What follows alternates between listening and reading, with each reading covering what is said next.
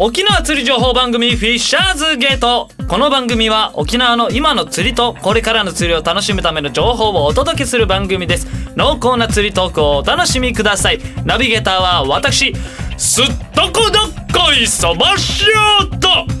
今日は計画的サコムで す。よろしくお願いしよまろしくお願いしす。ますさて、本当に計画的なんでしょうかね。えーさあ、というわけで本日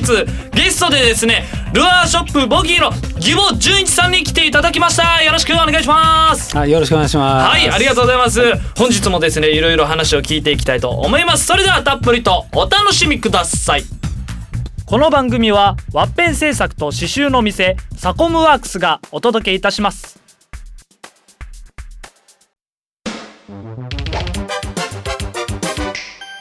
さあ早速始まりました。よろしくお願いします。ショーあのこの前あはれい聞きに行ったっけ、あの見に行ったっけあのーライブじゃないやえっと冷やみ勝ちマチゴア、ああお笑いライブですか。おおありがとうございます。あれ上手なんだけどさ、はいはいはいうんって司会。はいはいだからやっぱりあ考えあー噛んでたわ。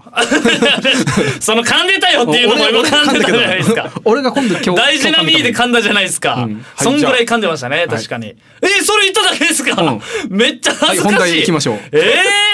ー、行きづらーそれ。噛まないように頑張りましょう ね、今日も。はい。はい。朝から調子いいんで。さあ、というわけで本日はですね、ゲストの方来ていただいております。本日のゲストはルアーショップボギーの方からギボ純一さんに来ていただきました。よろしくお願いします。いよろしくお願いしますはい、よろしくお願いします。はいさあ、というわけで本日もですね、いろいろ、あの、深い、濃い話をしていこうかなと思ってるんですけども ね、まず、あの、ギボ純一さんのご紹介の方からさせていただきます。まずですよ、すごいですよ、この経経歴が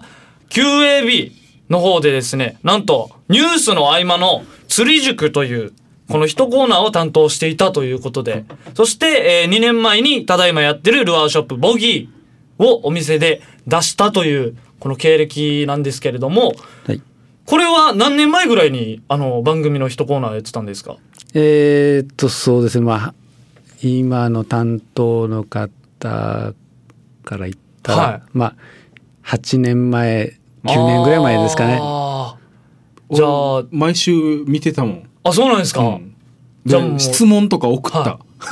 その番組の一ココーナーのところコーナナーに。ーへえあのルアー始めてちょっとの時に、はいはあの波の上ビーチで赤人って高級魚。いはいあのフィッシャーズゲートのマークああーはいはいはいれあれも一応赤人赤人おなじみの、あれはあれはあのトラウトじゃないですよコーラルトラウト赤人で す、はい赤人うん、釣って、はいこれ本当に赤人ですかっていうこの初歩的な質問をさせてもらってはい。うわじゃあもうサコムかんさサコムさんからしたらサコムさんからしたらちょっと待ってこれ行きづらいなちょっと待ってサコムさんからしたら、じゃあもう超有名人有で名人すよねうん義母さんは、ああもうで釣り雑誌とかにもはい連載持たれてるし、あそうなんですね、そうですね。はあじゃあいろいろまあメディア系もやっちゃったりして行ったら僕の先輩ということでもあるんですよね行ったら テレビのそうそう芸人ですからね僕 もはあ芸人の僕よりテレビ過去に出てたってことですよねもう大先輩ですじゃあまあまあ、ローカルも含めて、全国バージョンも一応何回か出してもらっええたりもしてましたし、おーはい。ええもうあれですねなんかちょっとなんやかめっちねゃニコニコし てる、今の表情伝えんでいいですよ別にショーがもうなんかええすごい素晴らしいなん芸か能人を見たさっき聞いてた情報よりもっと深い情報が今来たんで、あーということでいろいろまあただいまやってましてルアーショップボギーはをいお店で2年前に、はいそうですね開いたということなんですけれどももともとはあの釣りからしてルアーショップボギーそしてこのコーナー番組持つ前からもいろいろ釣り関係のお仕事とかされてたんですかそうですね県内のあの大型量販店にあのは20年ばかしはい勤めてまして、はいでもその発足当時からのルアー担当をしてまして、はいはい、で今に至るんですけどあーなるほどはい、ちなみに釣り歴とか、そ のえっと、義母さんのあのどんな、あそうですねの感じだったのかっていうのは昔からのどんな風に釣りに入った釣かり歴そうですね釣り歴はですねきっかけとかあればきっかけあのもう本当に物心ついた時からはいですね、もう小学低学年上がる前から、はあのそういう遊び的なことをやってて。ほであのそこからもう小学校、は中学中まああの高学年になるにつれて、はい。もうちょっと親が親も学校もちょっと手がつけられないほどのちょっとこう行動をしてましてなるほど。僕はあの勉強しなかったんですよ全然、は釣りだけは好きで釣りのあなるほ本どをあの読み漁ってははい自分でだからあの僕もともと那覇に住んでたんではい。泊まりの方にとことこ歩きながらあの釣りしてたんですよはい。で夜釣りとかして、はで夜中帰ってきたりですね、はいでそうするとそれをずっと続けてたらあー授業中寝たんですよ そりゃ、そりゃそう、寝ちゃいますよ、そりゃ。 でそれと先生に起こされてあのかなりビンタを張られた記憶があり ますあ、じゃあもう本当にちっちゃい頃から釣り大好きで。そうですねあの、へーもう本当に40何年もう僕47歳なんですよはい。で本当にもう56歳の時からはやってい。るうわ下手な横好きですけどいやいやいやいやいやめちゃめちゃうまいですよそんなね。でとりあえずもうじ先生らしい先生ってほぼいなくて、はいほとほとんど自己流っていうかもうない、うんあの本能からよく出てるはい。あの雑誌とかを読み漁って、それのモノマネでした。ああ、なるほど。じゃあ、モノマネ芸人さんなんですね。そうなんですよ モノマネ芸人です例えると。はいはいああ、モノマネからやっいやてっだけどて、多分芸人さんもそうだけど、はいアレンジをしていくでしょモノマネって。確かにアレンジしますね、自己モ流ノの。マネから入ってるけどやっぱり、あのアレンジをしながらっていうのもいろいろうん細かい部分ではやっぱり現場でやってきたんじゃないかなっていう。ああ、なるほど。まあやっぱりあの当時はやっぱりあの沖縄の釣り具店に、はいまああのその内地で手に入るようなものって一切手に入らなかったんですよ。ほうほおでーそれをどうしたらいいかとかっていうので自分で浮きを作ったり、ううんおーえ制作まで。え。制作までしてましたねはい、じゃあ裏方もできるということ ですね。そうで すね。モノマネできて裏方もできそうると。ですすね。ごい技術をまだまだ持ってるんでしょうね、いろいろ。でも10代からえーっとそうですね20代の頃まではずっとはい磯釣りばっかりで、おーで、まあ大体20代重なるぐらいにもう船もはい始めて、まあ船はもう小学校からやってたんですよね。はい。でちょこちょこっとだったんですけどそれが本格的にやったのがもう10代後半からもうちょっとシンクロするんですけど、はもうそれをずっとやってたあの離島はほぼ、はいまあ、行ってない離島を数えるのがはい早いぐらい、い。あっちこおーっ逆ち行にっ。てました、はい。じゃあいろんなところで釣りをされてたんですね。そうですねうーん。今では今となってよくやってきたなって思いますよ振り返って考えた そしたらもうほとんどあのルアーフィッシングとかだったら、はい割ともう相当初期の頃から沖縄にこう来た時のあの、は昔からされてる感じじゃないですか。ああーでもあの僕が小学校の時っていうのはあの、ルアー専門店っていうのは確かにまあ2軒ぐらい沖縄にあったんですねあ。うーん。まあ某挿し木のお店と、はいはい。はあの巻き目あたりで今はもうちょっとなくなっちゃいましたけど、い。はその2軒があの当時あの僕すごい憧れたのラパラっていうルあアー、はいはいはいい。ラパラ。ラパラっていうメーカーがあって今,、はい今今でももちろんありますよ。はい。でそれがすっごい欲しくったんですけど、はい当時はやっぱりあのドルああ高はじゃないなで買えないんですよこ子供のあーなる小ほ遣いでど1個2,3,000円とかああ、するんで高いなーあれバルサ材ってあの木材削って作ってるやつだから手作り半分手作りみたいなあのあー半分は工業製品だけど今プラスチック製も多いんだけど、はいそうですねうん、あのフィンランドでしたっけそうですねへえ。やっぱり小魚型のミノーっていうのを一番最初に作ったところもうはあワールドワイドなメーカーです、はいそういう高いのってやっぱりもう手に入らないから、はもうあの最初にルアーを始めたのはあのこう子供の時にまだしっかり覚えてるんですけどい。はい。あのスプーンですねスプーン、あ、出たそれからスタートですなるほど。これスプーンのやつはもう結構、あのーもう王道なんですかね。もう王道ですねあー沖縄では王道ですなるほど。本土ではほとんどあの淡水でしか使わないじゃないですか、はうん沖縄では昔からはもうあのスプーンはこうよく使われてたんであーなるほど今でもやっぱりスプーンの人気はあの衰衰えないですようん元に戻ってきてうあんのはい地元の方が作ったりとかそうっですねていうのはあの個人個人で作って販売してるのとかもありあまるすぐあらい、ーうんやっぱりスプーンは人気あるんだろうなと。もう定番中の定番ですよね。ああなるほどへーちなみにですね、はい話変わるんですけどこれからのシーズンは一体どういったのが釣り釣りがそうですねこれからのシーズンはやっぱりあのおかっぱり、まあ、防波堤とかそういったとこやるんであれば、はいまあ一番お手軽なのはやっぱタチウオおうとタチウオやっぱりあのイカですねシルイチャーイカはい、あイカ釣ってみて ータチウオ釣れんかったからなでもタチウオ釣れんかったからえー、過去に釣ったんですよ釣り釣ってない釣りに行ったんですよいやねおそらくですね今のこの僕やり始めの時に比べたらイカってすごい釣りにくいんですよ今、うんあそうなんですかどちらかといったらもうあのまだタチウオの方がうん釣りやすいですねタチウオもあんまり釣れなくなってるイメージがあるんですけど、はあの昔自分がルアー始めた時ぐらいだったらあの、はい港行ってから1回投げたら3回ぐらい食うぐらいいたのに、えまあちょっとずつやっぱり釣れんくなってきてる感じがあなるほどもちろん釣り方もそう変でわったすね釣りのもあ方るかももしれない変わってはいますけど、まあうん昔はもう昔話ですいませんなんいで。えいえもうそあのんな昔あのちょうどもうやってる時にあのふまああの今より今今今の言い方で言うドラゴン級っていう、はいはいはいあのもうメーター1メーター20から1メーター30ぐらいのやつの頭が手のひらぐらいのやつそうなんですよ。はあそれがあの当たり前では沖縄の漁港とか港で桟橋でよく釣れたんですいえそれがですか、はいドラゴン級がドラゴン級小さくてももう7080でかいっすねもうワイヤーへーワイヤー切るのは当たり前みたいなのあ結構いたんですけど あねはいやっぱりもうあの乱獲というよりはやっぱもう開発しすぎですよねであーやっぱりなるほどあの潮の流れが変わったりとかはいあまあいろいろな要因があると思うんですけど、は今となってはもうあのそういうメータークラスが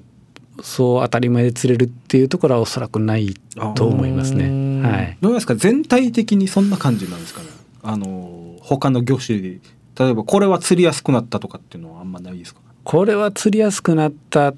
そうですね昔に比べれば、まあ、チヌとかは釣りやすくなってるんですけあどーまあ、やりすぎてちょっと個体がちっちゃくなったとかっていうのはああーなるほどやっぱり、あのーまあ乱獲が非常に大きいんですかねそういう原因とかってうーんまあ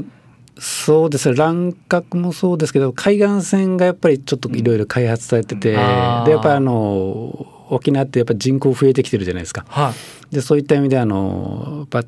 家庭の排水ですか、はい、うんまあ、それの影響でやっぱり水質が変わってきた、あーじゃないかななるほなどるほどまあ憶測で物言ってちょっと申し訳ないですけいど、えいえまあ実際にやっぱりちょっと自分の自分今読谷村に住んでるんですけど、はい一番のもう本当に子供の時から慣れして慣れ親しんだ海岸には過去と比べてみるとはい明らかにあのいる生物が減ってるし、ああもう違うんですうね、ん、変わってますねあーだいぶ少なくなってます。あの那覇の場合はちょっと逆パターンもあってから、はいあのなんなんていうかなあの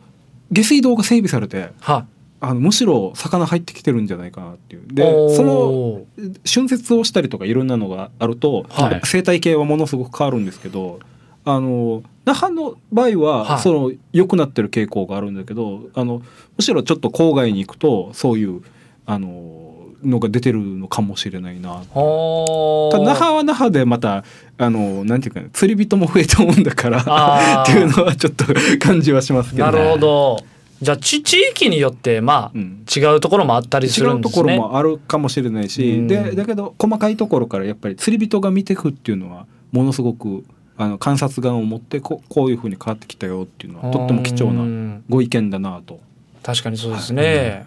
もうやっぱりあの洗剤とか自然に帰るとかってやっぱありますけど、はいはてどうなのかなっていう気もしますよね。あやっぱちょっと郊外に行くとあの浄水場通らずにあはあの家庭のほら浄化槽を通って、はいそれで、はいあの放水するじゃないですか、はいえでそれでどれだけこうあのえちゃんとちゃんと聞いてるのかな。聞いてるのかなっていいうああはいそういうのはありますなるほねだから昔はやっぱりあれですかねあのーなんか結構そこら辺でポッパー投げたらドカーンみたいなのってあったんですかああーもう今で言ったらそうですよ那覇那覇のええあの那覇工業の裏、はいはいな那浦橋があるじゃないですか、ええはいあそこ埋め立てる前は、はアホみたいに釣れましたもんねマジですか、えー、アホみたいに釣れてでもうボラがものすごい勢いでバババーッと暴れてーてえでももう夏になったら毎年もうちっちゃくても1 0キロから大きいので3 0キロ超えるー、えあのちそっちゃくても1 0キロですかうそうそう、まあ、ガーラがよう釣れましたよへえ普通に道端からポーンって投げていやこのこれの経験でファイトとかあんなとこの部分もあのテクニック的な部分もってだいぶあの覚えることができたんじゃないですか。あああやはりあのまあ、海の状況ですかあの、ええその潮の干干潮満潮ありますよね、はいはいその時の、まあ、時間帯とか潮の流れ潮の見方ですよね、一番やっぱりそういうのが勉強になりますあーなるほど今魚が少ないもんだから要は絞りにくいっていうか、そういうのっていうのはやっぱり今の人ってあもものすくごく不利なのかもしれない。あなるほどあとちょっと細かいところココアなところで話すると、はいはいあの魚によってあの捕食するはいその餌を食べる食べ方が、はいあの魚種によって違うんですよ。はいはいはいはいはこれはあの僕あの子供の時にですけど、はいあのよく夏休みリーフに入ってっていはいあの魚を集めるためにこうウニとウニとかあの貝とか集めて、い水中で割って、はい魚がどんな風にいって食うんだろうってこうじーっとこうへー離れて見てたんですよ。で最初はやっぱりあのーまあ植物連鎖の話だけははいはいもうこう、うんやるとちっちゃな小魚があのスズメダイやらないやらベラやらってややっぱガーってくるんですよね。はいでそしたらもうその多分捕食音っていうのがすごいんですよやっぱはいグクチュクチュクチュクチュってもう本当にへー耳に聞こえるぐらい。えでどっからともなく急にそのその音を聞きついてか知んないけどでかいタマンとかー、は口なじとかあーそれがこう俺が食べるんだみたいなけどドバーって出てくほるんですうよ。ほうほうあれは面白かったです。あへーーなるほど。これですねあの今からの人たちが、はいあのこれちょっとやっぱり魚が昔に比べたらやっぱ少ないと思うんですけどそれはがい不利な状態で、あの今からうまくなろうと思ったらやっぱり、その魚を育てていくっていうか釣り場を育てるみたいなところっていうのもやっぱり必要になってくるかなって必いう。要ですね。はいあの例えばあの、まあ、今結構若年層の方たちであのルアーをやる、始めてる子どもたちとか、はいあのまあ、20代の方とか多いんですけいど、はよくあの、まあ、ブログとかそういうところで、はいあの見かけるとですねいうんあの釣果をこう出すんですよ。はいでその時釣れにた釣のれるで今は結構か川とかで、はいこう海の魚も上がってきて釣れるもんですから、はいまあ、それを釣れる釣るのはいいんですよ。はでその釣った後のその魚の扱い方ですか、まあ、それを素手で触ったりとか、はい地べたに乾いたコンクリートとかのはいアスファルトの上に置いて写真撮ったりするっていうのをよく見るんですね。おーでこれを例えば逃がしたとしても魚って死んじゃうんですよ。えー、ななぜかというと魚っていうのはあのその魚体にこうぬめりがあるんですよ。コーティングされてるやつですねぬぬるぬるそのぬるぬるが剥げてしまうと、人間が触ってしまうと、はい低温やけどはあでそれをはあの地べたに置いてしまうとはい剥いでしまって、はいあの雑菌それ逃がしても雑菌が入って,、入ってそのまま死死んんででししままう可能性があるとリリースの仕方っていうのもいあの魚を残すためってやってるつもりなのがそのうんもっと気を使ってやらないとといけないいけないっていう。なるほどはいはいじゃあもうただ単に釣って返すだけじゃなくてそそうのですね辺ちょっもと、まあ、そういった作法もやっぱりうんあの学んでほしいなっていうのはありますなるね。ほど。はい。というわけで、いろいろお話を聞いていくことができました。次回もですね、はい。ぜひ、あの、義母さんに、えーいろいろ話聞いていこうと思いますので、よろしくお願いします。本日はどうもありがとうございました。エンディングということで、早速お時間がやってまいりました。さあ、では、えー告知からパッとやっていきましょうか。告知、はいあ、はい。ぼ、僕からいきますああ大丈夫ですか僕からではい、すいません、えー私やっております定期ライブお笑いライブの方がですね起承転結が10月25日第4土曜日にございます場所がですね那覇国際通り展物館の4階となってまして会場時間が18時半開演時間が19時となってますチケットが前売り当日ともに1500円となっておりますのでぜひ私出ますので見に来てくださいよろしくお願いしますはいでは、えー続いて義母さんからはい、ええー、と私あのルアー食ボギーはですね、はいあの宜野湾市の益城にありますが、はい場所があの58号線えー宜野湾警察署那覇から来ました宜野湾警察署手前にはいはいユユニフォームの投影と眠りの駅ってあのはいはいあはりいはまい。すね。そこから、えー、とコンベンション向けに入っていただいて、えー信号を一つ越えて約 100m ぐらい行くと道なりにあの左側に茶色いマンションがあります、はいその下に隠れてひっそりやってま すひっひっそりしたかったからひっそりしたわけじゃ ないしちょうどいいとこ、えー営業時間が一応11時から夜9時までなんですが、はいえーど日曜とか祝祭日は11時から、えー19時はいまでとなってますなるほどが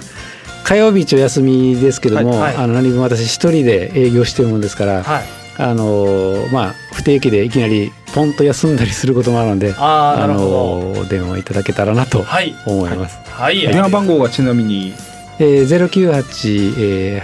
ーえー、927の7008ですね。ゼロ九八九二七の七丸丸八ですね。はいはい、ありがとうございます、はいぜひそちらの方もよろしくお願いします。よろしくお願いしますさあというわけで次回の放送はですね10月16日木曜日夜9時からの放送ですまたこの番組はインターネットポッドキャストでお聞きになれます台風 FM ホームページまたは番組ブログからお聞きくださいそれでは本日のお相手はすっとこどっこいそばショーとサコムと義母純一でした。ありがとうございましたまた次回お会いしましょう